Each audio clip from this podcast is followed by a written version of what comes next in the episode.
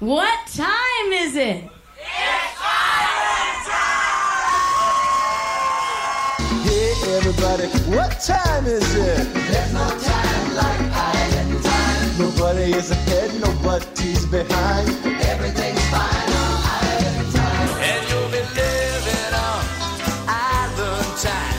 Caribbean breezes blow through my mind. When sand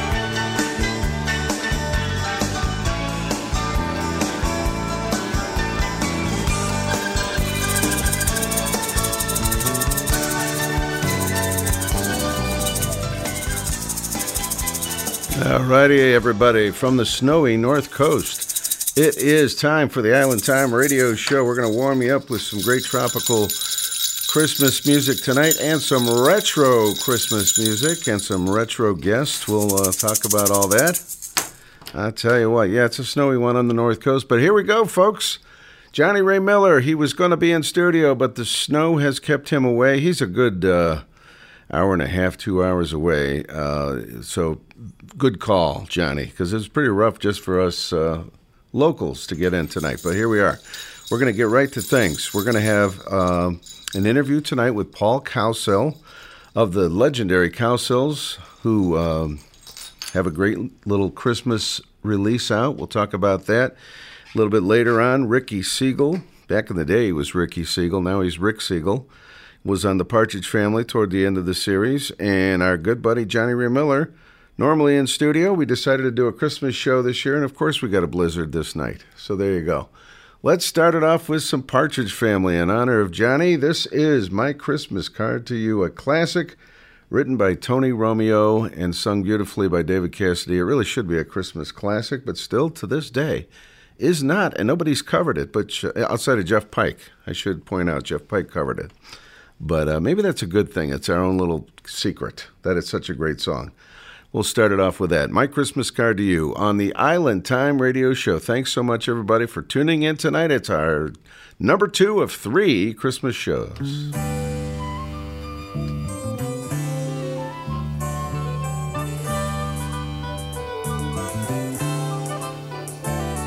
you and all your family, your neighbors and your friends, may all your days be happy with the joy that never ends. May peace and love surround you at Christmas time and all the whole year through. I'm looking out my window at the softly falling snow that dances in the early morning light. I got my guitar right before me, strumming a beautiful sound. Watching it coming down all around. On the fields and the farms and the town, and I'm thinking up a letter that I'm writing in my head. Christmas card to all the folks I love. Instead of letting the postman bring it, I decided I'd rather sing it, especially for you, for you, to you and all your family, your neighbors and your friends. May all your days be happy with the joy that never ends. May peace and love surround you at Christmas time and all the whole year through.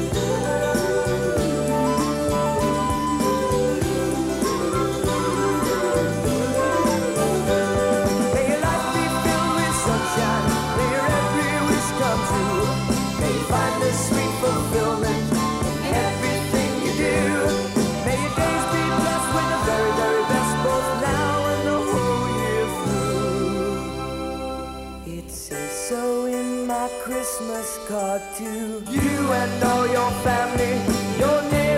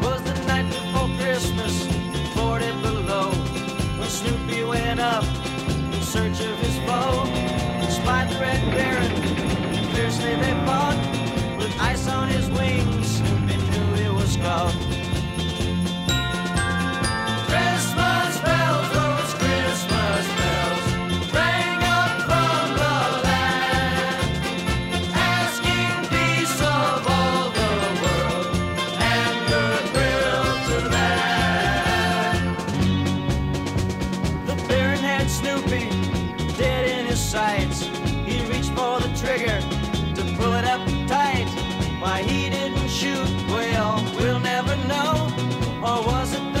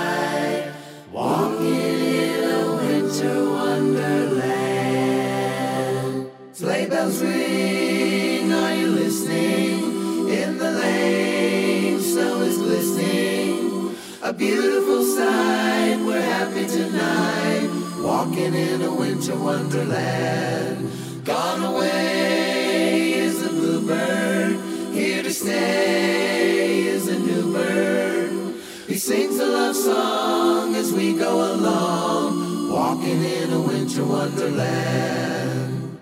In the meadow, we can build a snowman. Then pretend that he is Parson Brown. He'll say, Are you married? We'll say, No, man. But you can do the job when you're in town. Later on, we'll conspire as we dream by the fire to face unafraid the plans that we've made walking in a winter wonderland. In the meadow, we can build a snowman and pretend that he's a circus clown. We'll have lots of fun with Mr. Snowman until the other kids knock him down. When it snows, ain't it thrilling? Though your nose gets a chilling, we'll frolic and play the Eskimo way walking in a winter wonderland. Walking in a winter wonderland. Walking.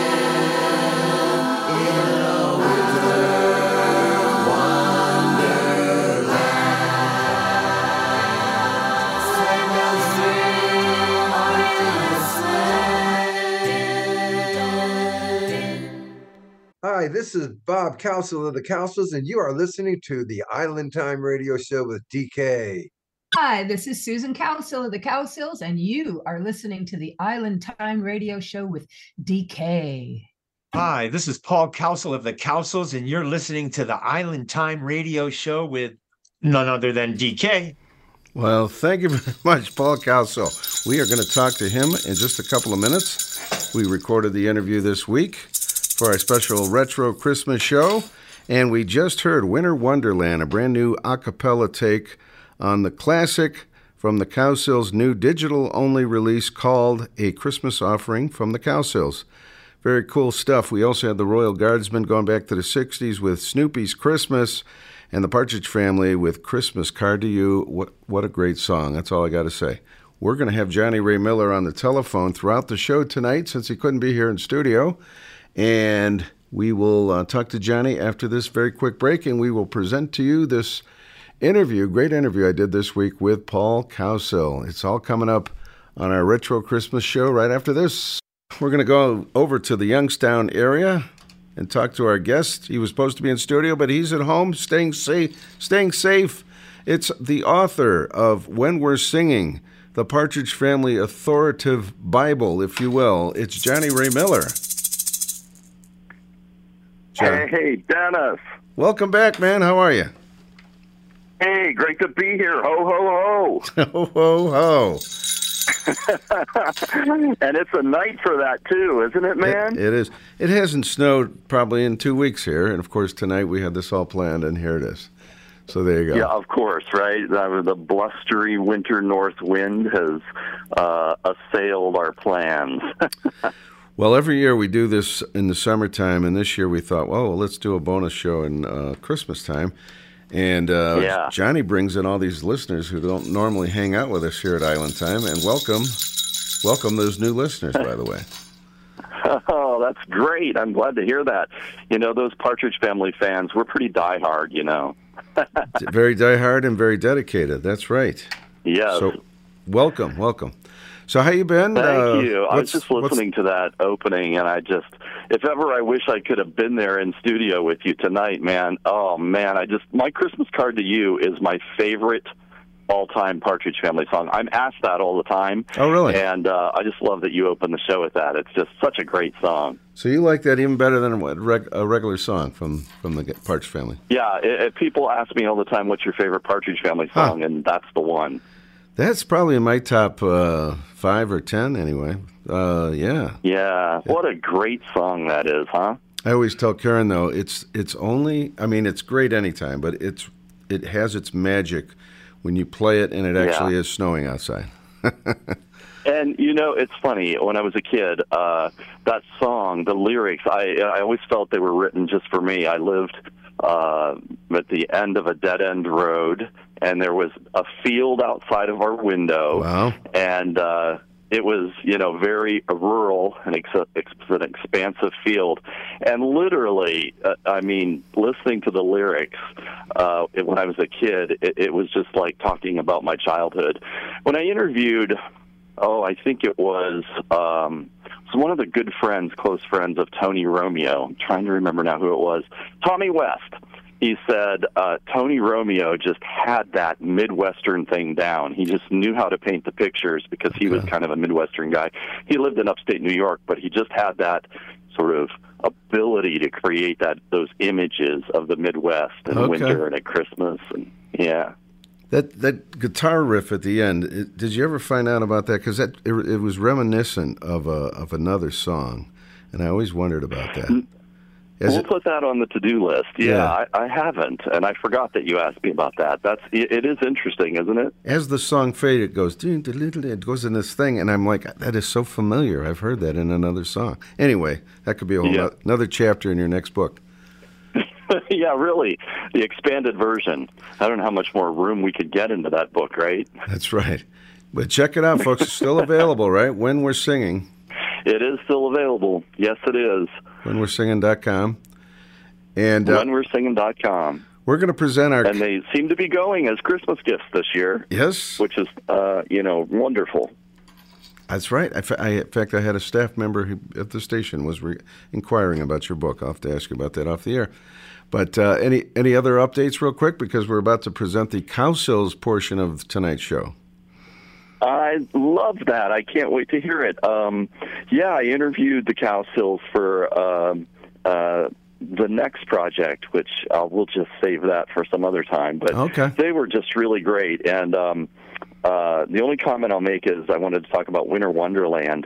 Yeah. Um, I heard you playing that, although it wasn't the Partridge Family song, and I couldn't help thinking. Um, that that was the only time that David Cassidy and Shirley Jones ever did a recording together, released right. on a record. Uh, and then they, they performed it again some years later in 1982 on a Canadian Christmas special called the Frank Mills Christmas, and they sang that song. Really? And I believe that's, yeah, that's uh, the only recording they ever did together. Frank Mills. Can you the- imagine if we if we could have had a you know if they would have recorded together if we could have had duets with them through the Wow. years? Uh, is that on YouTube, by the way? That Christmas, uh, Canadian Christmas appearance. Uh, you know everything's on YouTube. Yeah. It probably is. I would Uh, look that- But yeah, look that up. Barbara Eden was on that also. And if you remember, the Partridge Family Christmas episode opens with with them lip singing, lip syncing to the song. Yeah. For that song. So yeah, there you go. I think it's just such a very special moment uh, between the two of them, and just a fun little piece of trivia there for Partridge Christmas fans. All right, Johnny, thank you so much for being part of this. You're going to check back in after we air this uh, Paul Cowsill interview because it is a little bit exten- extensive here in the first hour, but you'll be with us for the rest of the show. And we're going to have Ricky Segall from the Partridge Family Yeah. joining us in a little while. I can't wait. All right, we will talk to you soon. All right, Johnny, uh, we'll talk to you in a few minutes. Okay. All right. uh-huh. It's our retro Christmas show right here on Island Time tonight. For anybody who doesn't remember the Cowsills, this is a little subtle reminder for you. And then we will uh, present to you my interview uh, just recorded this week with Paul Cowsill of the Cowsills on Island Time tonight.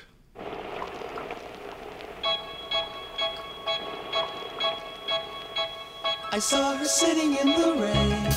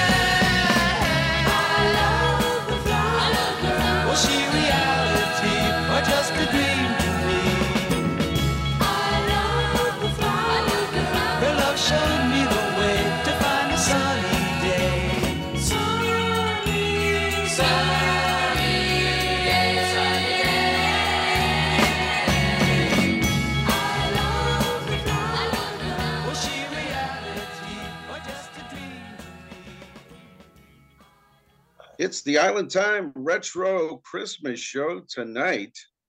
And I have a very special interview with us here tonight from the Cowsills, the original Cowsills. Paul Cowsill is with us. Paul, How are you doing, Dennis? Merry Christmas. Merry Christmas to you. Well, welcome back. I don't know if you remember this, but we talked about a year or so ago about your new album, Rhythm of There We Go. We're, we're on a Zoom call. Radio people Yeah, we're can't on see Zoom. this, but Oh, He- he okay. Only wears a- you and I are doing it. he he wears a Cleveland uh, Guardians uh, cap on stage, and uh, nobody knows that it's really a Cleveland Guardians cap, but it's it's good for the Cowsill. See? Yeah, exactly. C on it. You're looking So good I in that C, Dennis. I always make sure I wear it. You you even wore it on the cover of your most recent album, Rhythm of the World. That Yes, awesome. yes. Was Well, great. that, uh, well, welcome back to the show, Paul. It's great to talk to you again.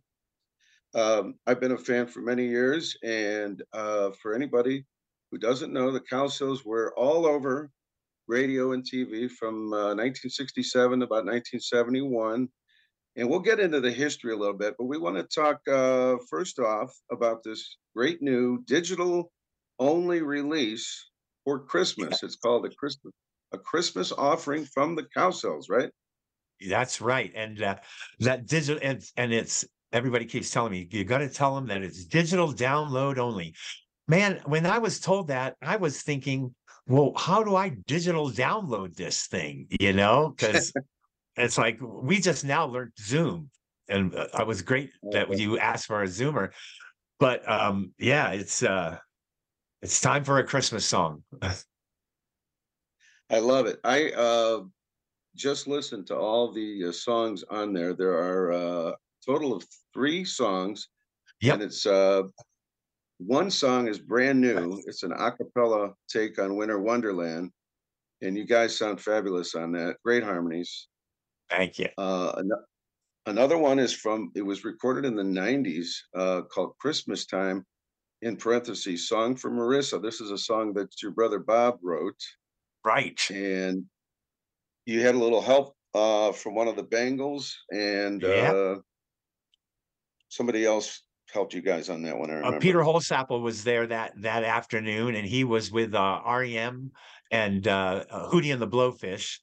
Uh, but he was Oh, actually yeah, and then he became my sister's wife. Uh, no, he became my sister's wife. He became my sister's husband for a while. But it was Oh, great. It was it- it's it's funny, Dennis. It was uh you know when you're doing a Christmas song, and, and at the time that we did it, recorded it, we thought it would be out that Christmas, honestly. Um, but Yeah. so we did it in August in Los Angeles in like 110 degree heat. And it was a Wow. rum- it was called Rumbo Studios. The captain and Tennille owned the studio, and we went out there to do it.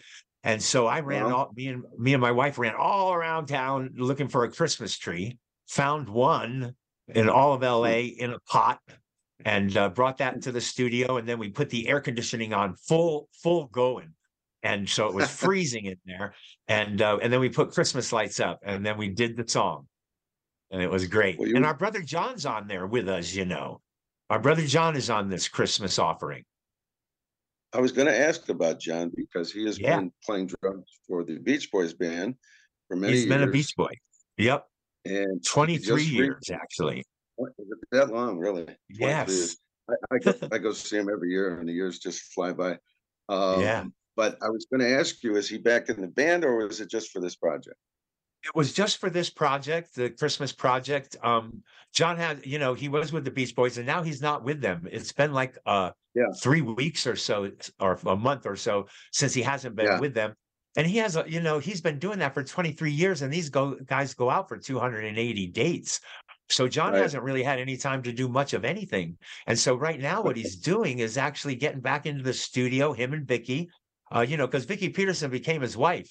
Do you know that? Oh, the, I the do Bangle. recall that. Yes. yes, Okay, so yes. so those two are very creative and uh and so they're both uh involved in a project now and they they work with Bill Mumy uh from Lost in Space or yeah, I think it was Lost Yeah. in Space. Um Right. and so those three have a a, a band called uh uh what was the name of their band? Uh Action Skulls. And so they put a lot of music out but uh, John and Vicki are going to do their own thing and we're excited to see what he's going to come up with. Interesting. Okay.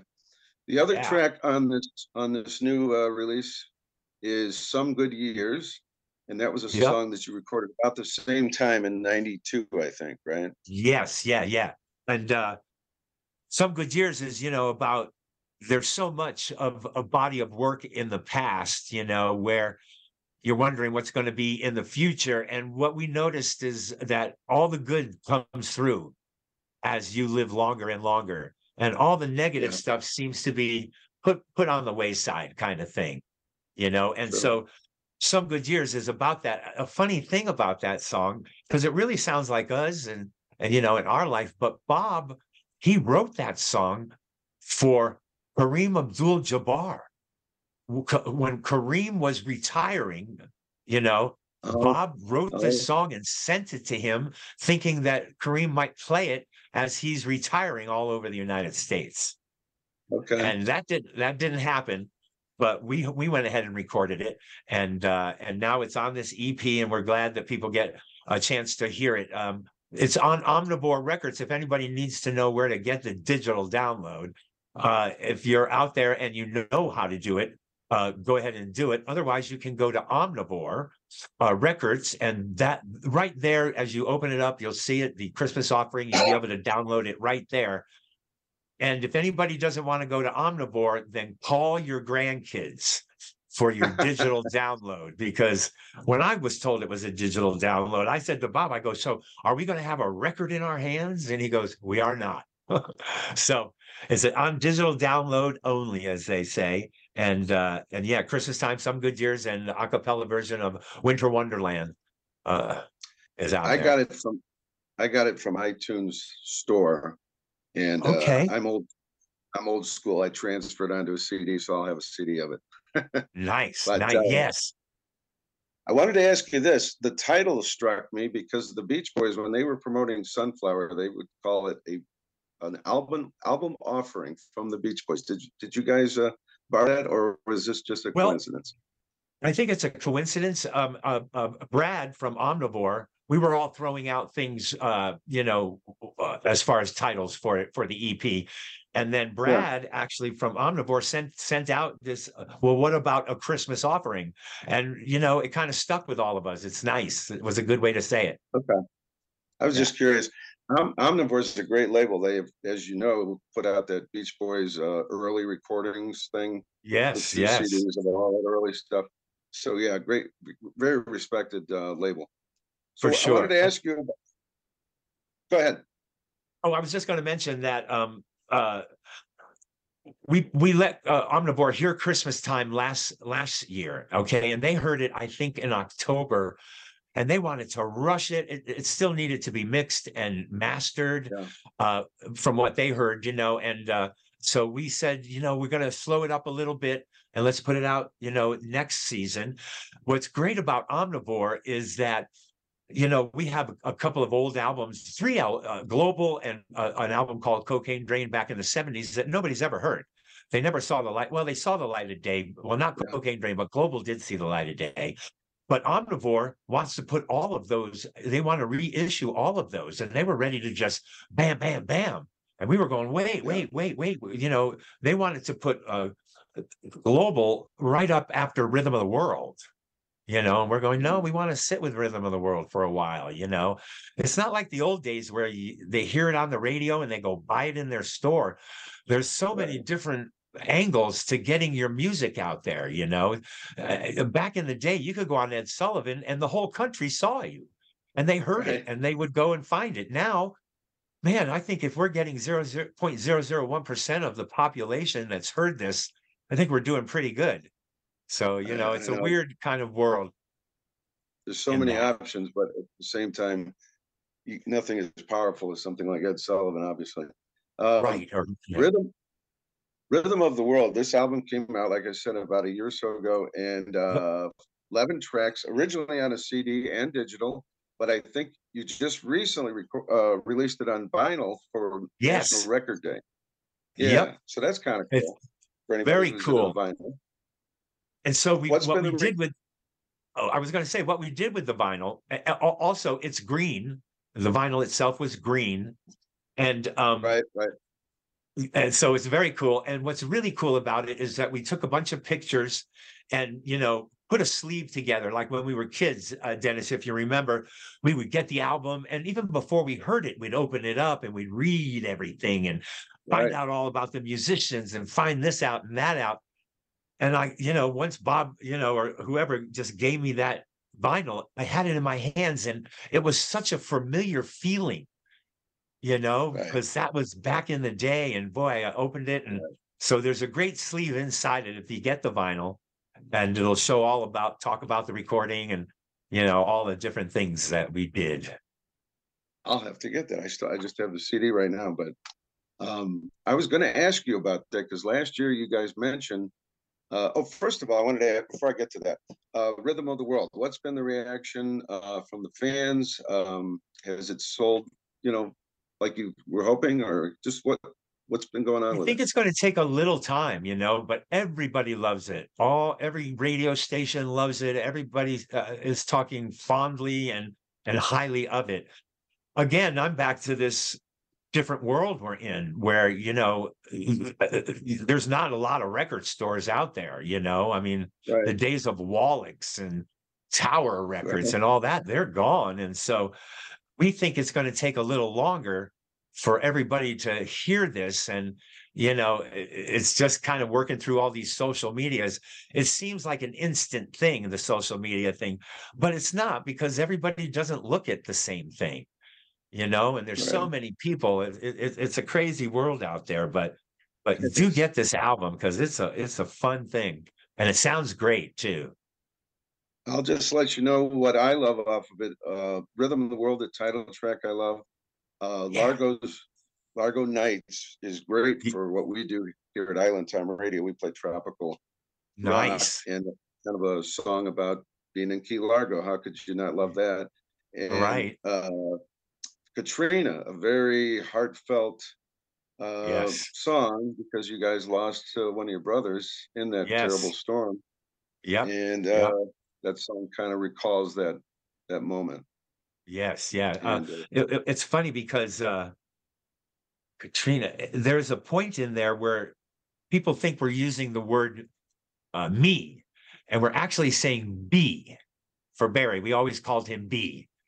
And Oh, so it's really? Okay. interesting. Yeah. So in there, people think that we're saying, you know, me, and uh, it's actually B. What did you do with B? What did you do with Barry? Kind of thing. Oh, Yeah, okay. yeah.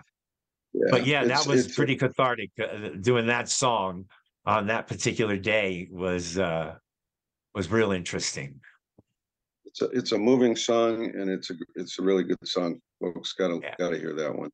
Yeah, yeah. Um, I wanted to uh, we'll get into history, but you mentioned uh, that possibly some of the older albums might come out on vinyl, so that's still kind of in the works.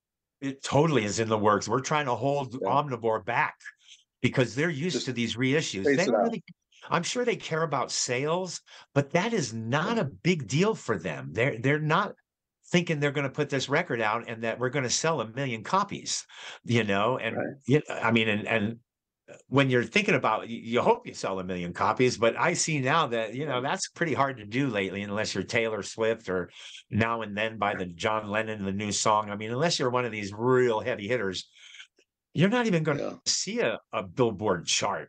I mean, it's like, you know, there's no bubbling under. there are a lot of different kind of charts that I'm finding out. Um, there's a classic rock chart, there's a Americana chart. So you never yes, know where you yes. might end up. With. I'll tell you, Um, Dennis, about Largo Nights, though, was interesting. Uh, that almost became a huge hit in England.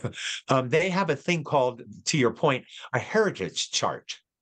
And so we went on that heritage chart, and Bruce Okay. Springsteen was on with his new song there, that old one that he redid, not his, or somebody Yeah. else was doing it. And it was so funny. We were all going up this chart, and he was always one in front of us. And we were, and we all got, he got to one, and we got to two, and then we started dropping. And uh, so, yeah, so people are loving Largo Nights. Yeah. It's a great track. Yeah, it's it's a really good album, folks. I would definitely recommend it. And it is called Rhythm of the World. And um, let's let's talk briefly about. I won't. We won't go crazy here, but because I'm there's a lot to talk about. Your history. You're a family group. Uh, you formed a few years before you had hits, and then in 1967, um, your mother and your sister joined the group, right? And Yep. you had this huge, huge hit, the Rain, the Park, and the other things. It went all the way to number two. It was blocked by the Monkees Daydream Believer from hit number one, yeah. but uh, it's such a great song. I still love it to this day. The harmonies, it's just great, great pop song. Love it. But Yeah. that's you what know, got and you started. Yep, it did get us started, and boy, it set the tone. I'll tell you, um, it was a great song to have. We went on a complete. MGM was the record company, and we went on a promotional tour, and and that was the one time that we used a bus, and so we were on a bus all the way through the United States, you know, and and doing Rain in the Park and other things. It was uh it was originally called the Flower Girl. Already named it the Flower Girl, but then was was called and said, "Look at there's already a song out that says Flower Girl in it, and so you can't call it that." And so he decided to name it "The Rain in the Park" and other things. And it's one of those songs which is fun that the title is never sung in the song. That's true. That is true. Yeah. I love I love your uh, current day band when you perform it. You've given it a little more of a rock edge, and I, I think I love it even more now. Yeah, yeah, It's- it, it, It's it's fun. It's fun to do, you know, and, and we we usually kick our show off with that. And people go, "Man, why are you doing Rain in the Park and other things first? Well, because it was first, and and we're nodding, we're, we're giving the nod to that song as thank you very much because it really got us on our way and put us right out there in the minds of everybody. So after that, you had a few more hits. You guys had uh, Indian Lake, Yep, '68. Uh, the great song "Hair" from the uh, Hair production, and you guys made Yep. your own thing with that. And there's a really funky uh, film video or whatever you want to say to go with that. You look that up on YouTube, folks. Yep, And all and all the while, you guys were uh, inspiring this TV show called The Partridge Family. And basically, for anybody that doesn't know, The Partridge Family was kind of loosely based on you guys, the Cowsill story. Yep. Um, the first couple of episodes weren't too bad, honestly. Um, uh, what they did, what they did was they sent out a, a group of producers, and um, from Screen Gems to live with us for you know a long a long weekend, and uh, and we've seen this in in print actually, and even on a video where um the all the guys got back to Screen Gems, and the boss goes, "Well, what do you think?" And so they said, "Well." the boys are way too rough around the edges, you know, and uh and a, a little a little rough around the edges, but the little girl is spectacular. You know, Susan was got seven or eight when they came out. So, you know, you can see her in that role of the little tambourine girl on the Partridge family. But that was never going to happen. My dad was not going to let her go and do a TV show because we were concert uh, people. We did concerts and music. We would do, you know, we'd stay out on the road all year. We did as many shows as the Beach Boys are doing, you know, back back in the day. And so it was uh it just that song took over and sent us right on our way. It was great. You guys were at that point dedicated to music, which is understandable. You weren't going to suddenly become actors. But uh, did, was Susan a little disappointed that she couldn't have been in that role though? I think we might have asked her that last time. You know, I- uh, now I don't think she really thinks about that as being a missed opportunity. Plus, I got to tell you something. Us kids, the six boys and one girl, Susan, we were very, very tight. If she did want to do that, she would be there. She would have been there for a day and then been calling, going, "Oh no, no, I want get me out of here, get me out of here," to be back with us. You know, because we we really had a lot of fun. Speaking of TV, this is an interesting story. You guys were called in to record a theme for a new TV show called Love American Style, having no idea what this show was about or anything. You just went in, recorded it, and then went on with your routine. Had no probably for, I think you forgot about it. And We did. voila, it's the theme from a classic show from the early 70s. Tell tell us about that a little bit. Well, eh, you know, like you said, you know, we got the call, we went on in and did it. And then, you, you know, every Friday as they would be coming towards the summer, they would have all these new shows that, you know, were going to be coming on. And, and that was, uh, you know, that was going to be one of them. And, uh, what was the question again? Just uh, the experience of recording that, and how shocked were Oh. you when suddenly it was like such a big deal? The, the theme, of Right. And so American then we were watching and then we saw Love American Style with all the boo boo and all the, you know, the fireworks and stuff. And I don't know who mentioned it, maybe my mom or something, and, and came in and said, Hey, you guys can't watch that. But this is what we did the song title track for. That's the show. And we're going, oh, okay. And and but you know, they didn't really it was a little racy, I guess. I don't know, you know. Um, and so our parents kind of put the kibosh on John Barry and Susan as to even watching it. But thanks God for that song because you know, although it wasn't a hit record for us and it wasn't really released, you know, as a record, it it attached itself to us and it became spectacular. And in fact, it, it was the song that got us on this Happy Together tour.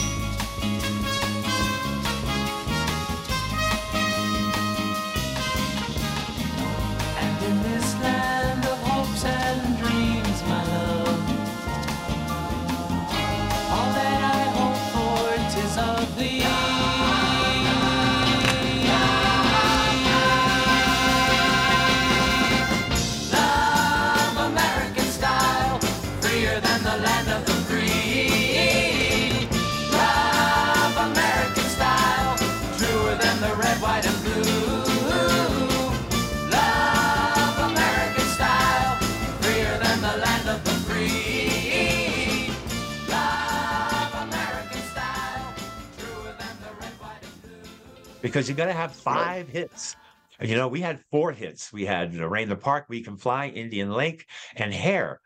And and then all of a sudden they came to us and said, "Well, no, but you've got to love American style," and we weren't even doing that in our show.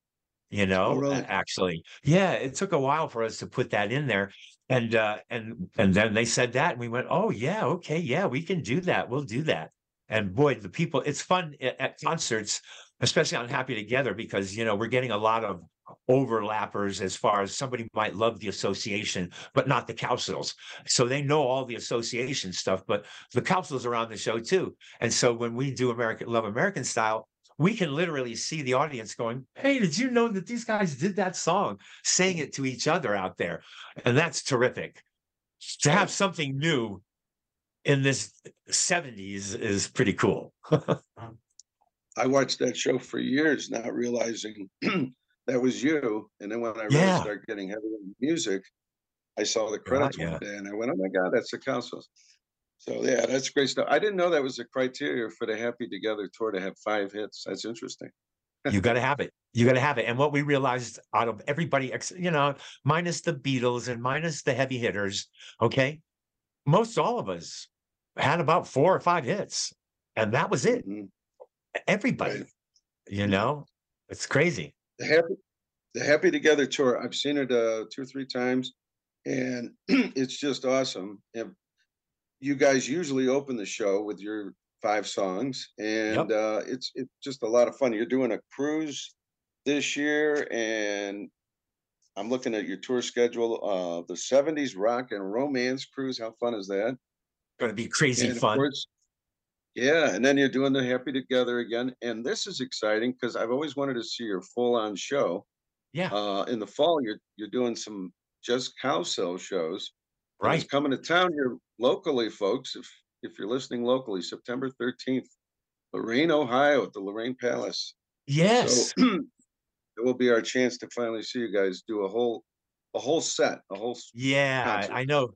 People, you know, the Happy Together tour is incredible. I mean, you're going to sit there and you're going to get 34 million sellers, you know, Yeah. and you don't get that kind of action anywhere else, you know. And we even saw the Vogues and Classics Four and uh, even Jay and the Americans, you know, there's nobody really there from the originals.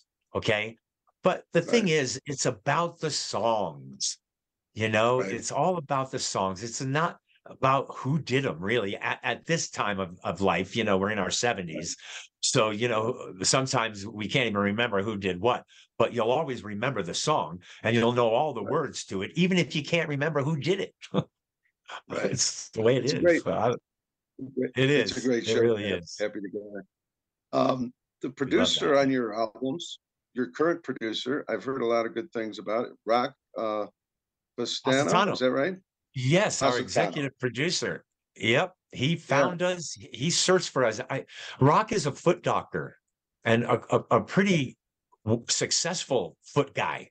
You know, and he actually is. He's on the sidelines with the Giants as their foot guy, and uh and so he bought this. There's this, this little island off of Newport, you know, and it was called Rock Island. Is was the name as we grew up as kids.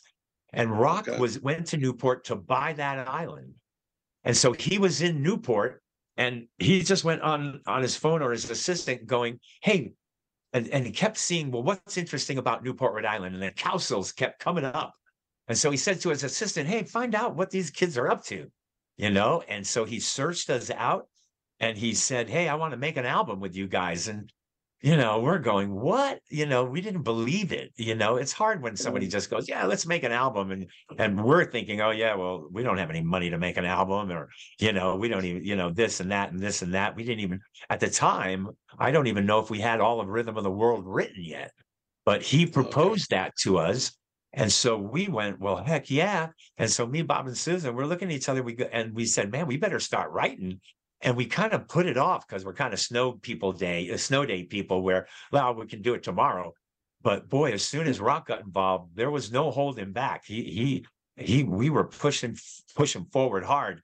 And uh, but what a great guy, and he loves he loved the album. And Dennis, what was so cool about Rock was that you know we kept calling him yeah we're going in the studio. He goes all right you guys go in there and kill it you know? And we're and so we'd get in there and then we'd get one song finished. We go rock you got to come to the studio. You got to see what we're doing. He goes no no you guys just do it just do it.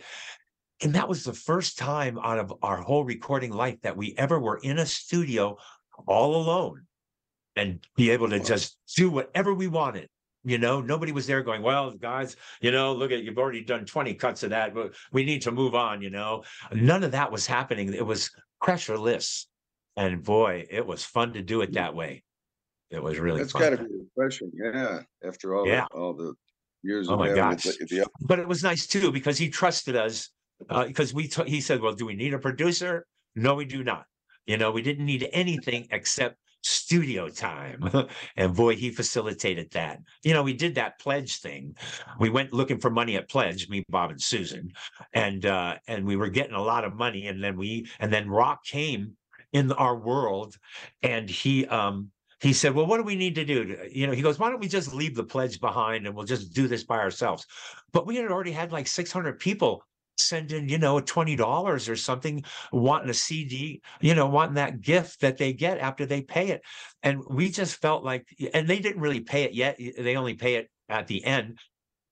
But, but we decided no we can't do that rock we have to continue this so he went ahead and put like 30 grand in to buy these uh, executive producer slots that you sell you know knowing and, and then all of a sudden pledge bellies up i don't know if you read about that but pledge was a music you know funding thing that you know had all of our money and had all these people's money and and and they bellied. They went upside down and we freaked out because we had to tell rock and we told rocky and we said rock pledge is bellied up. They've got our money. They've got your money and they're not giving us any money.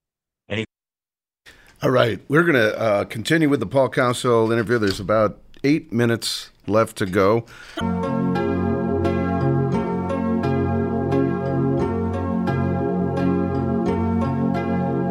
It's Christmas time, a special time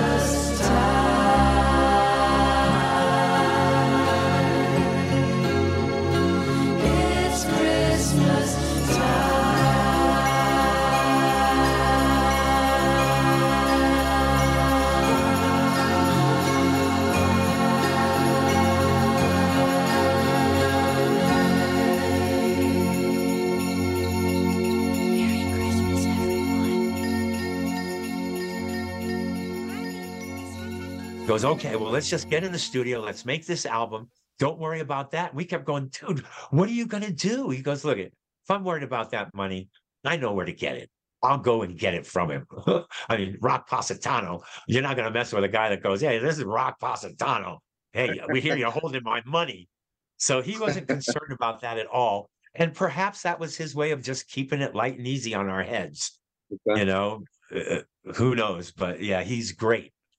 Great. Sounds like a great addition to your whole uh The your whole setup, your Yep. team, right? Yeah. Speaking of team, I was reading about the members of the band. I mean, there's the core, uh, you, Susan, and uh, Bob, but uh, Yep. outside of that, you're you got husbands, wives, uh, Yeah, we do. sons. Yeah, all kinds my son involved. Brendan. Yeah, my son Brendan is a guitar player and he sings with us. I mean, it's so nice to have him there, you know. Uh and I've I've done this only one time, but I was I was uh my voice was, you know, tattered or something. I forget what it was. But I just went to Brendan and I said, Brendan, you gotta double me on everything I'm doing. And his voice sounds just like my voice, Yeah, right. which is cool. That's awesome. And then Ryan, my brother Bob's son, took over keyboards for me because I wanted, you know, to just get out on stage and feel free and easy and not worry about all that other stuff. And so he's there. And then Russ is uh Russ Broussard is our drummer, and him and Mary Lasseigne they're from like New Orleans, you know, Thibodaux. And so they're our rhythm section. So we have this Cajun rhythm section along with us, you know, kind of apple pie kind of kids type of thing. And the merge of that was incredible. Well, Russ and my sister Susan are married. Yeah, they're doing, right. yeah. So very cool. It does. It's so fun to introduce everybody because I, you know, uh, Susan, uh, Bob Cowsill, Paul Cowsill, Susan Cowsill, Brendan Cowsill, Ryan Cowsill, and then I accidentally, on purpose, always say, "And on drums, Russ Cowsill," and uh, and Susan always looks at me, and I saw, you know, so, but it's fun, but very family oriented for sure. That's fun. That's fun. Um, Yeah. One other little neat thing about Rhythm in the World in the inner sleeve, I, I have the CD copy, like I said. You mentioned your influences, and so many of these influences are, are musicians I love. You know, you got Beach Boys, Byrds, uh, Ray Conniff singers, uh, Eagles, Fleetwood Mac, George Harrison, Bruce Springsteen. I mean, there's a lot of great influences that went into this music. There was, and So- how that happened, how the reason we put that on there, because we would be out in the studio recording a part or recording something. It was usually happening happening with the vocals, you know, and all of a sudden, whoever was working out there would come in, whether Bob, Susan, or myself, and would go, "Man, that sounds so much like." Yeah. And we realized all through the session, we kept saying, "Well, that sounds so much like you know Steve Miller Band, uh, you know America, Beach Boys." And so what we decided to do was just you know put that in there you know because we're not stealing anybody's stuff. These are our influences and when it came and we, and we started writing them down and there was a huge list of them we go oh man we got to put this in the album and you know and let people tell them the song that we think it's in and let them go into the song and see if they can retrieve it you know? Oh yeah there it is. But it was very cool great to- good I- yeah yeah Great, great influences. I wanted to mention one more thing. Uh, you guys have a documentary. Uh, it's available on Amazon Stick, but probably other places as well because I've I've seen it. It's it's just Yeah. a detailed, uh, the family band story, of the Cowsills, uh, detailed story of your history with uh, interviews with everybody, and the music's in there, and it's it's Yep. very worth taking a look at. Yeah, Louise uh, Palanker. Uh, uh, I just wanted to mention Louise. Louise Palanker, man, she wanted us to do that, and you know, it took her a long time for get us to get us to say yes. And then when we said yes, uh, she got a bunch of producers together, and uh, they started putting this thing down. And and me and Susan were in Newport, Rhode Island one night, and uh, these producers were there, uh, just seeing our action in Newport, and uh, they had us up to the uh, uh, their hotel room. Hey, we want to show you the you know the trailer for this. And we're going, wow, you have a trailer? we didn't even know that. And they put the trailer on, and the first thing is you see is blood dripping down a wall or something. And man, and Yeah. Susan, she goes, Oh, is this what we're doing? I looked at Susan. I go, this is not what we're doing, Susan.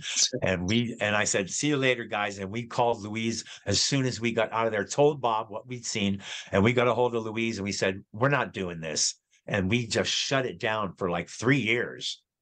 You know, and then after yep, we weren't happy with it. And and after three years, me and Bob were talking and we felt that we felt responsible to Louise to actually see this through. And so we got together with her and we we told her what we were thinking that it should be. And so all of our minds started working on what it is we ended up with. You know, to tell very- have Bob, yeah, have Bob do this narration. You know, let it be his POV. Uh, you know, being one of the early, early, original, original, you know, playing guitar and singing at a CYO meeting, you know, at seven, Bob. And so he was the guy to, to do that, you know, and uh and he did a great job. And uh and the and and so it became our story finally, you know. It, it's just a story. It wasn't a movie. You know, you don't need to put blood anywhere. This is not a movie. We don't need to sens- sensationalize things. Let's just tell it the way it was. And it was pretty riveting. I mean, we had to sit through it a couple of times, you know, at when they were showing it, and we'd sit there, uh, and then they would reveal us and ask us all these questions about it, and it was a little tedious, honestly. That was tough to do, um, but uh, but yeah, good for Louise. She got her done, and we're happy to have it. It's a, it's a good a good history. I think it came out great. It's called Family Band Story of the Cowsills. Uh, Find it out there, definitely on Amazon and probably other places as well. Yep, ninety nine cents on Amazon. 99 cents. Wow. Sure. Are you Yeah, familiar- nobody's making are money. familiar with- Are you familiar with Johnny Ray Miller, who wrote this uh, definitive Partridge Family book? Because he No, is I my think- guest. You might know the name. Uh, Yeah. When this airs, when this airs on Island Time, he will be my guest in studio, and we're making this a, a whole retro uh, Oh, Christmas wow. kind of show. And Johnny, Cool. uh, he, if you've ever seen the book, it's like a Bible about the Partridge family. It's like uh, every possible piece of information. So uh, anyway, uh, say say hello to Johnny because he's on the show tonight. And uh, We'll do. I just want to hey, thank you- Johnny. Thanks for writing the There. Partridge Family book. You guys are definitely mentioned in there a few times, as you would imagine. right, Uh, right. Paul Cowsill, I want to thank you so much for taking some time. I really, really appreciate it. And uh, you guys are awesome. And I can't wait to uh, see the show, hopefully this fall. And Yeah. once again, it is called a Christmas offering from the Cowsills, digital only. Uh, is it three songs or four songs? I think it's, It's three songs. Yep, Okay. three songs. And And just talk to your grandkids to get it downloaded, people. featuring a great new acapella take on Winter Wonderland. It's awesome. And Yeah. uh, some good years and a Christmas time song from Marissa as well. And cowsills.com is the website. But thank you so much, Paul. I really, this has been fun. Thank you, Dennis. It was a joy to be with you, my friend. And I love Zoom now that I know how to operate it. Me too. All right. And thanks, Todd, Hope- for all your work. There we go. That's Paul Cowsill. I think it was the day after a Browns game. My voice was like shot to heck. Anyway, thank you. Sorry, folks, it was so long, but we're got uh, we're trying to fit everything into the show. We're going to play a Jeff Pike take on a classic Christmas TV show song that I think you're going to know. Our buddy Jeff Pike. When we come back from the break, it'll be Johnny Ray Miller and Rick Segall joining us.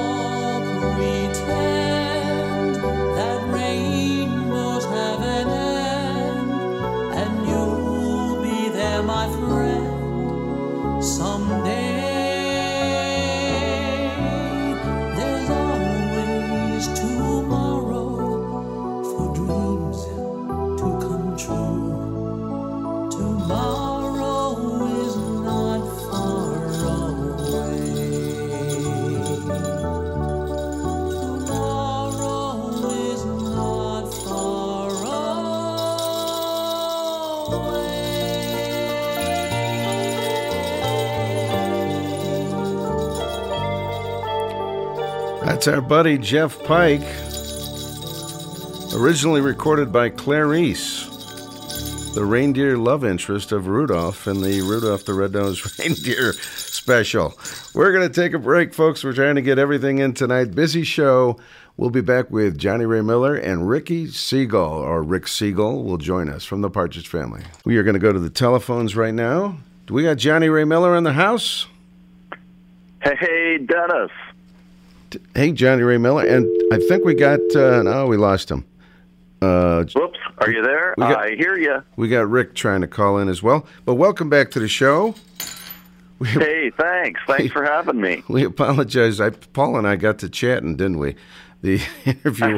That's fantastic. it was a great interview, but pretty pretty lengthy. But welcome back to the show. How are you doing? I'm doing good. I'm just sitting over here staring at my Christmas tree. Is that right?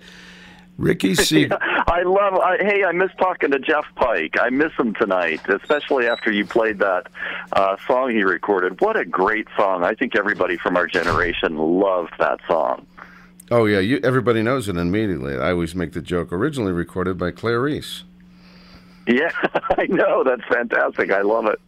I tell you what, we want to get Ricky. Ricky, I don't know if he likes being called that anymore, but we'll we'll get Rick on the telephone, and I'm going to play his song from 1973 and his his album because he was on the Partridge Family, and uh, Yeah. it is called. It's a Christmas song, folks. It is called "All I Want to Ask Santa Claus" from Ricky Segall and the Segalls. All right, love it. We'll come back with you and Rick in just a moment, okay? Okay, that's great. Retro Christmas tonight on Island Time. Christmas, Merry Christmas,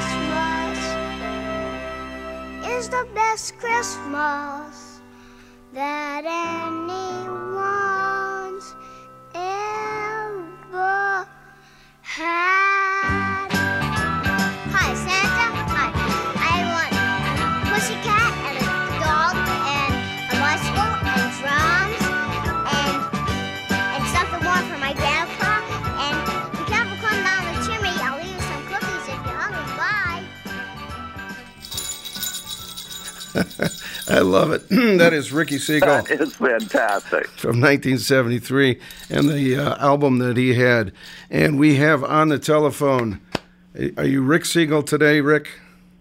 I am, but people who knew me back then can call me Ricky. That's absolutely fine. You don't mind? Okay. I love that. Me, yeah. Rick, your voice has changed. It has a little bit, just a little bit. It was probably uh, two, three years after that when my voice dropped. I love it. We we had you on this summer, Rick, and it was so much fun. We had to have you back for the Christmas edition and play your Christmas song. All I want to ask Santa Claus. I love that, and uh, welcome back to Island Time. Thank you. Glad to be with you. And do I hear another voice in there, possibly being Johnny? I think you know Johnny Ray Miller. hey, Rick. You know, I was just thinking as he was playing that song, uh, what a what a genius your dad really was. I mean, all jokes aside, he really knew songwriting and he really knew what to do for you. And you know that those songs just, I think, they just warm people's hearts. Uh, really. Yeah, I, I, I obviously I'm biased because he's my dad, but I, I agree with you, and and that just scratches the surface of his creative output in terms of his songwriting, his storytelling, merchandising stuff he he had come up with, and uh, really happy to report the last time I was with you guys, my my dad was not doing well health wise. He had gone through a really hard time in the past 18 months, with doctors having said that they didn't expect him to even see the conclusion of 2023 he's now not only completely turned around, but I went to New York and got him and brought him here. So he lives. He now lives five minutes away from me, and I see him every day. And he's Wow. going through physical therapy, and he's he's doing great. That's fantastic. Wow, that's great to hear, Rick. Yeah. I, remember, I recall you telling us that. Yeah, that's great. To, good news. Yeah. You know, I think I told you this, Rick, on the side, and we can share it with all the fans that your dad worked very closely with John Bahler uh, on songs for Captain Kangaroo. Um, you know, Yeah. which those songs just made such an impact on children of that generation. Um, and, you know, for years and years, I was one of them. Yeah, he, he. I mean, just he came over for lunch the other day, and I threw on the album, and we talked about the arrangements because, as you know, the arrangements for the Ricky Segall and the Segalls album, those, those arrangements were John. Um, and he, he wasn't just a you know really good songwriter, but man, if you listen to the arrangements, I'm flabbergasted looking back at, at the quality of the songs my dad wrote and the arrangements John did for a frickin' four year old. It's really mind boggling. yeah, John. It, John was definitely his own kind of genius too. I've gotten to know Yeah. him so much more through the years, and uh, wow, when you really uh, take a look at what he and those musicians from that era were capable of doing, it's really unbelievable. Yeah, it really is. Uh, Just the the amount of talent, and you combine that with them working with someone like a Wes Farrell, and it's just. It's Yeah, and you know they worked incredible. on everything from children's music to uh, you know Barbra Streisand. You name it, they could do it all. Yeah, really could any kind of genre. Um, Yeah. really just just as as as good as it gets musically, truly. Yeah, they were certainly, and their voices, uh, all those uh, singers who sang on the backgrounds for the Partridge Family, sang on so many other albums. I think they're often overlooked as what I would call the voices of the Wrecking Crew. We all know the Wrecking Crew as musicians, but they were certainly the voices of the Wrecking Crew. Right. Yeah, and and on I'm actually I'm looking at the Captain Kangaroo album. I have it in my hand right now. um, and yeah, so there's there's at least three songs that are, are written and arranged by my dad and John, and then uh, uh, obviously Tom Bahler did, did quite a bit of stuff as well. Um, Yeah, people don't realize his accomplishments. No, what I think a lot of people forget the fact that uh, Tom wrote "She's Out of My Life." Oh, Yeah. Michael Jackson. Yeah, and I think Michael he didn't he win um I'm thinking he won a Grammy for his arrangements of Precious and Few. Am I right about That that? I think you're probably right. Yeah. I'd have to look that one yeah, up there, those two, John. John and Tom, they were really in sync with each other and extremely talented. They could play the trumpet. Uh, they could sing this uh, in this crazy range. It was amazing what they could do.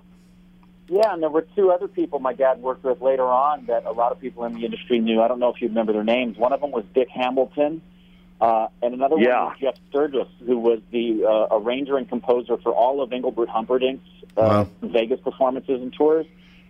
And yeah, Wow. those guys like John and Tom, they I remember going to the studio and watching my dad work with them in their respective studios. These guys they knew every instrument, they played every instrument. they were like you know, people talk about artists like Prince who could play everything. Well, that was kind of standard for these guys in the 70s who were the studio musicians and producers. Yeah.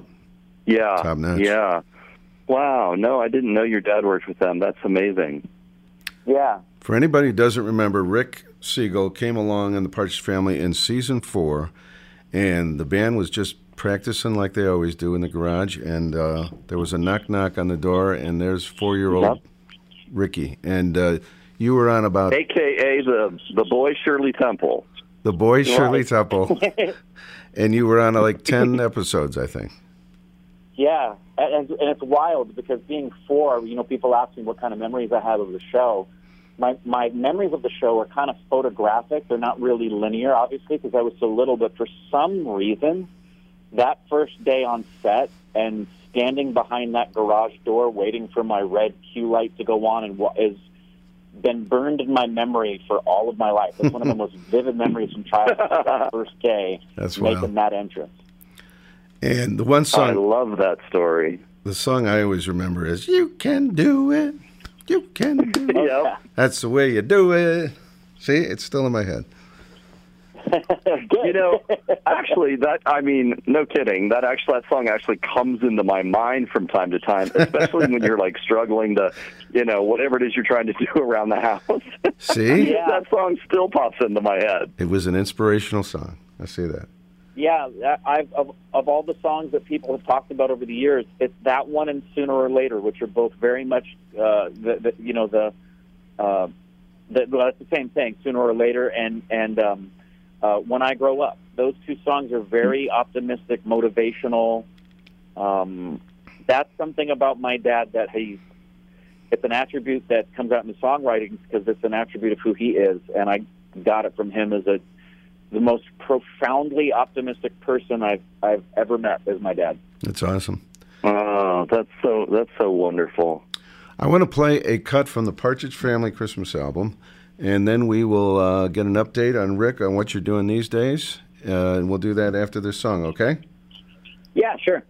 I don't know if you guys heard recently, but Brenda Lee, because Rocking Around the Christmas Tree has been used so often on social media like Instagram and stuff like that, it hit number one again on the Billboard charts 60 years later. I heard about that. Yeah, I think she set a record. Wow. But believe it or not, as a little kid, this was the one I heard first. the Partridge Family, rocking around the Christmas tree on Island Time.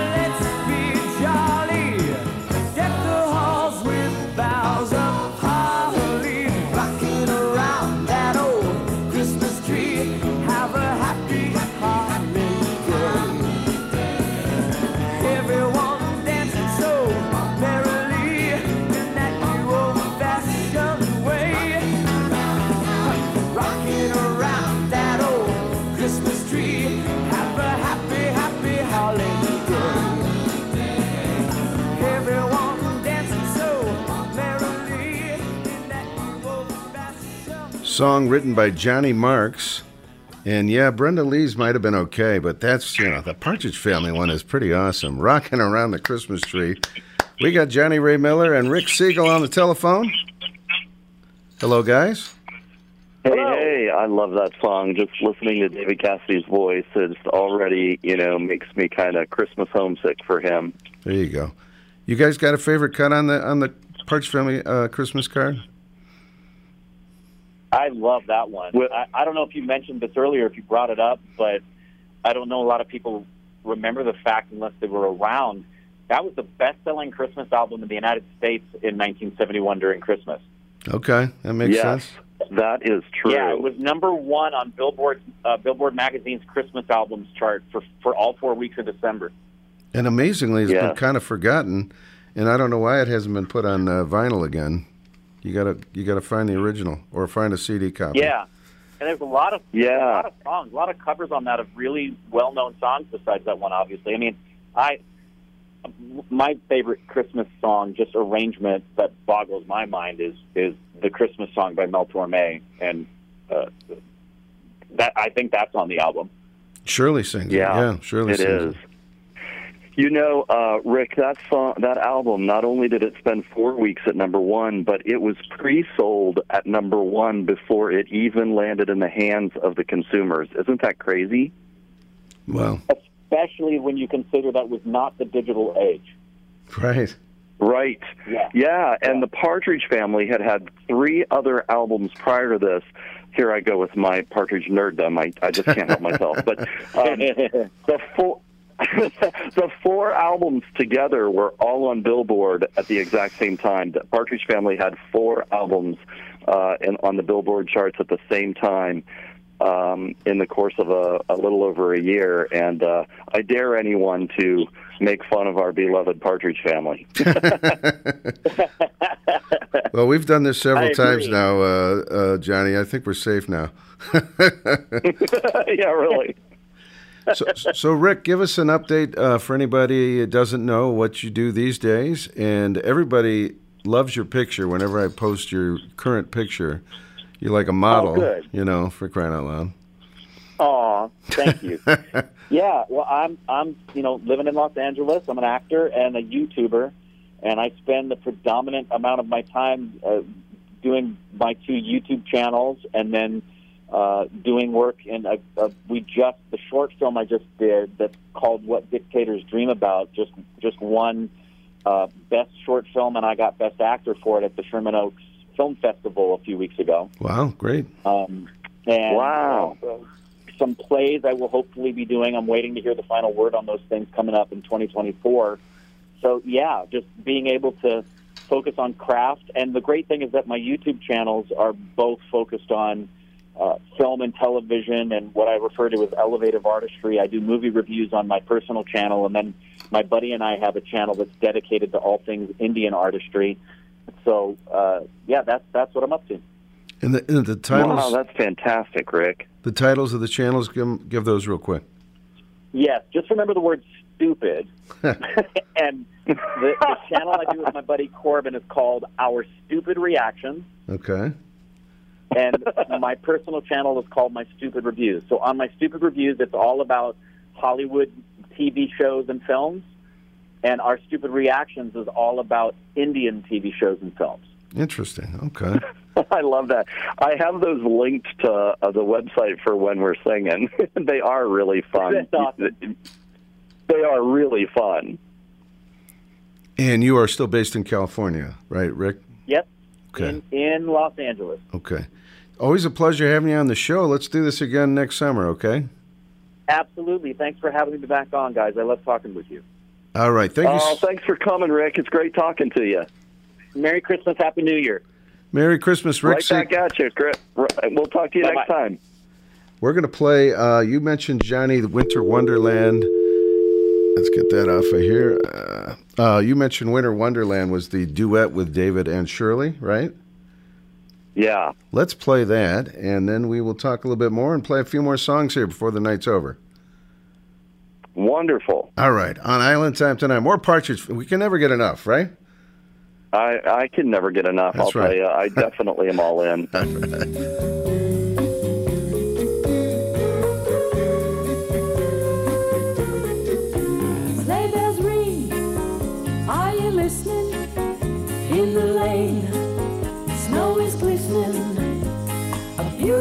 sight. We're happy tonight, walking in a winter wonderland. Gone away is the bluebird, here to stay.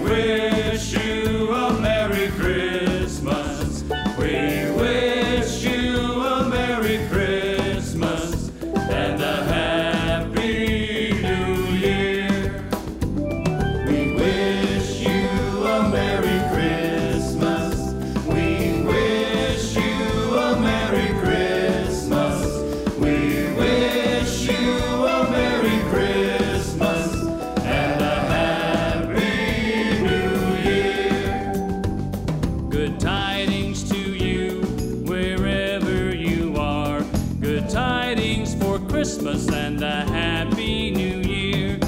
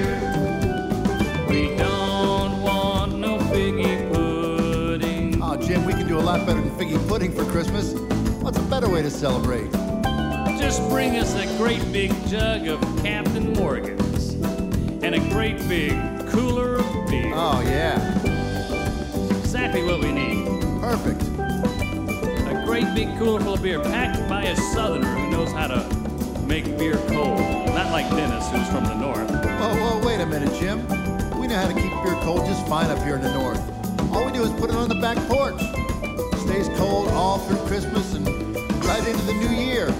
That's how we do it. Merry Christmas, everybody. Happy New Year. That's how we do it up north. That's right. We just keep our beer on the porch and everything stays cold. That was Jim Morris with John Patty and Dennis McCaughey, a trop rock. We wish you a very Merry Christmas. And we had, of course, uh, Partridge Family with Winter Wonderland. We still have Johnny Ray Miller in the house. Well, not in the house, but on the phone. Hey, hey. Are you having a good time, Johnny? Oh man, this is great. I sure do miss being in studio with you there, but uh, I'm loving sitting back listening to all this music. All right. Well, let's do a Valentine's show. No, I'm not. we'll have to think of we'll have to think of another one we can do down the road here. Yeah, that'd be great. But uh, are you ready for Christmas? Uh, not even close. Thank God. How about you? Thank God for the internet. That's all I got to say. Because I don't make Right, exactly. I don't make it to the stores anymore. That's for sure. It's it's all about getting to the uh, Amazon and all that stuff. But um, yeah, does anybody give you like Partridge Family uh, items for Christmas or anything like anything like that? Yeah, yeah, and I love it. Uh, never, it never gets old. I, um, I appreciate. I even write little notes. Uh, so I might have five copies of an album because fans have given it to me. But I put these little notes inside of the album so I can remember who it was, and I keep them. Okay, that's the, that's uh, you know the Christmas album. The CD is awesome, but it, the quality is not as good as the vinyl. So I really uh, with, Yeah. with this vinyl revival, I would hope they would put this out eventually, or in all the albums. I know. that would be just awesome. I agree. So all right, Yeah, long, long overdue for those uh, records to be reissued, uh, especially with the wave of interest in vinyl again. We're gonna play uh, one more Partridge tune and a couple trop rock songs to wrap this thing thing up tonight, Johnny. Uh, how about Jingle right. Jingle Bells from the My Christmas Card to You album? I love it. And I just want to thank you for taking the time to uh, check in, and we will do another in studio very soon. That's fantastic. Thanks for having me, Dennis. Maybe we won't wait till uh, July or whatever. June. Yeah, sounds good to me. This is too much fun. Let's keep it going. But uh, thank you to Rick Segall for joining us. Uh, Paul Cowsill earlier. So much fun on our retro uh, Christmas show. Oh, and anybody uh, that wants to find you, you, you're on Facebook and Me? Oh, yeah. I'm on Facebook, and um, the website is called whenwe'resinging.com. you still get the book. That's right. I still got the book. Yeah. All right. And there's a few more th- things in the fire we won't talk about just yet. we'll save those for another time. Okay. Sounds good. Hang on the phone. I want to talk to you after the air, but here, let's do it. Jingle bells. All right. Merry Christmas, Johnny. Merry Christmas. Dashing through the snow in a one horse open sleigh.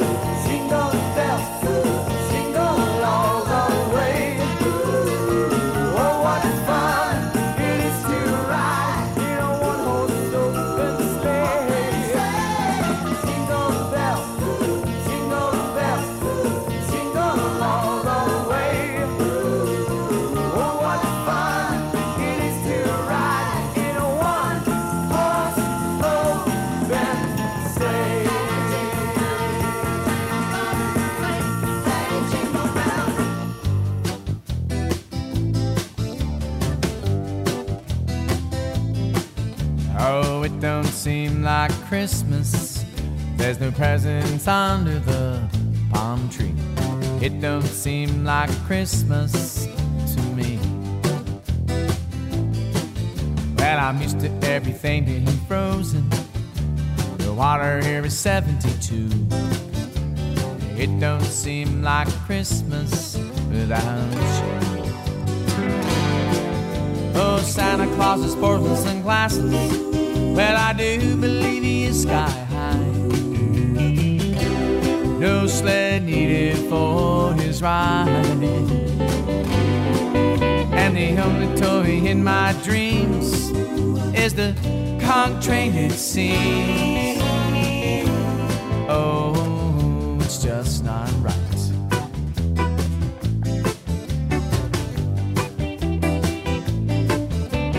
Turkeys are stuffed in hotel rooms.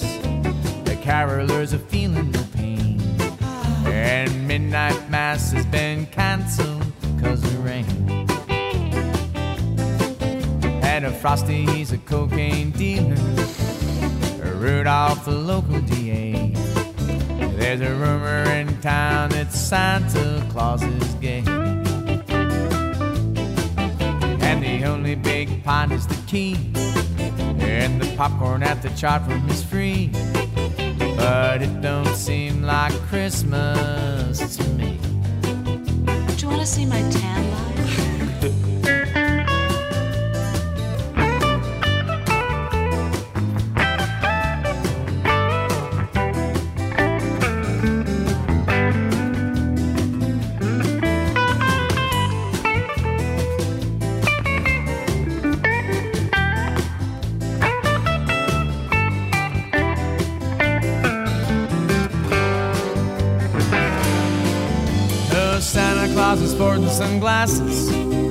I do believe he is sky high.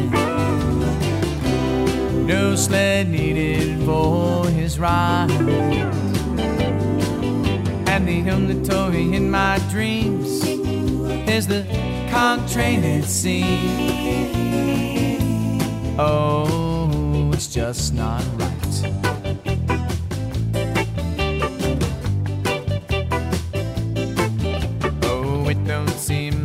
Christmas. There's no presents under the palm tree. It don't seem like Christmas to me. Well, I'm used to everything being frozen. Well, the water here is 72. And it don't seem like Christmas without you. Cause Fidel, he just won't go. No.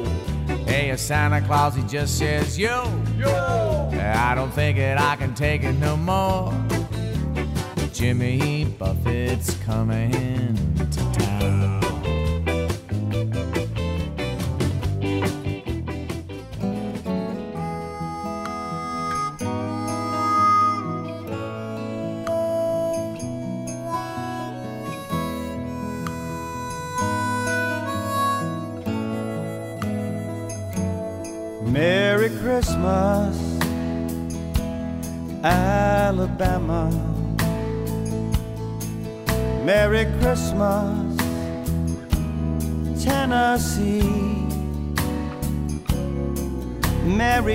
Christmas, Louisiana.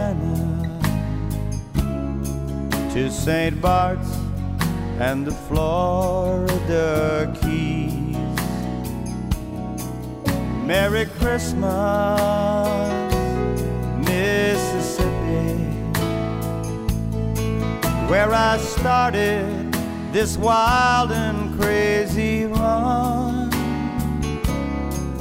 Such a long way from my first birthday.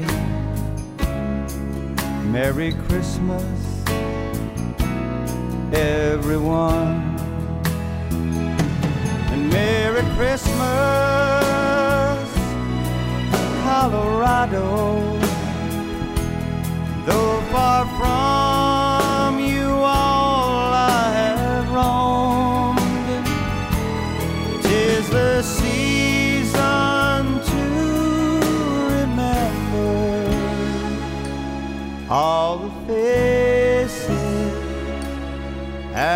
places that were home.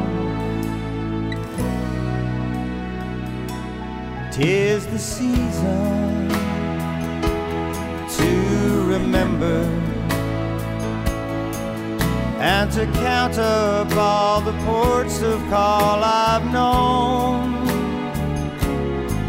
and to thank His mercies tender, for I'm never far from home.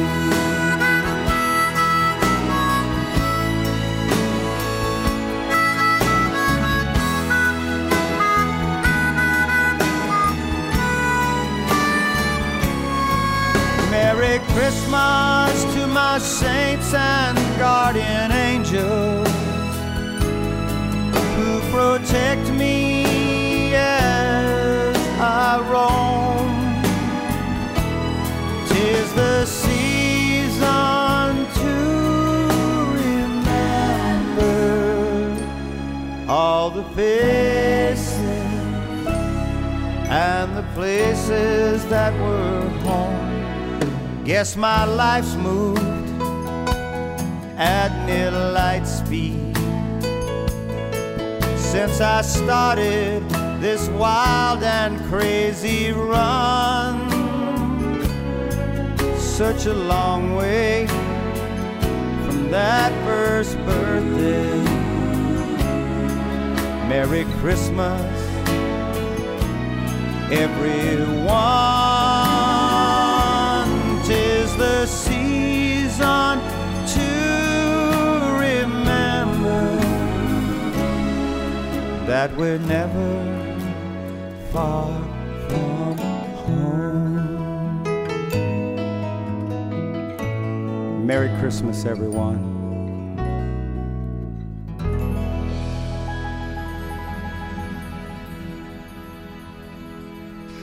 There he is, Jimmy Buffett. Still cannot believe that we lost uh, the the man this year, Jimmy Buffett, right there. And a song I always play on our Christmas show, "Merry Christmas, Alabama." We had Scott Kirby, "Christmas in Key West." John Patty, Tall Paul, and Christy Bobel are going to take us out with Silent Night, but I got to get a couple of reminders in here. But thank you so much, everybody, for joining us for our Christmas show. Very Merry Christmas to everybody listening. And we will be back uh, with a pre-recorded show for Christmas show number three next week. But we'll we'll be back live on New Year's night. So make your plans. All right, let's take it away with Christy Bobel, John Patty, and Tall Paul together with Silent Night. Have a very Merry Christmas, folks. Catch you next week on Island Time, and get those candles ready, folks.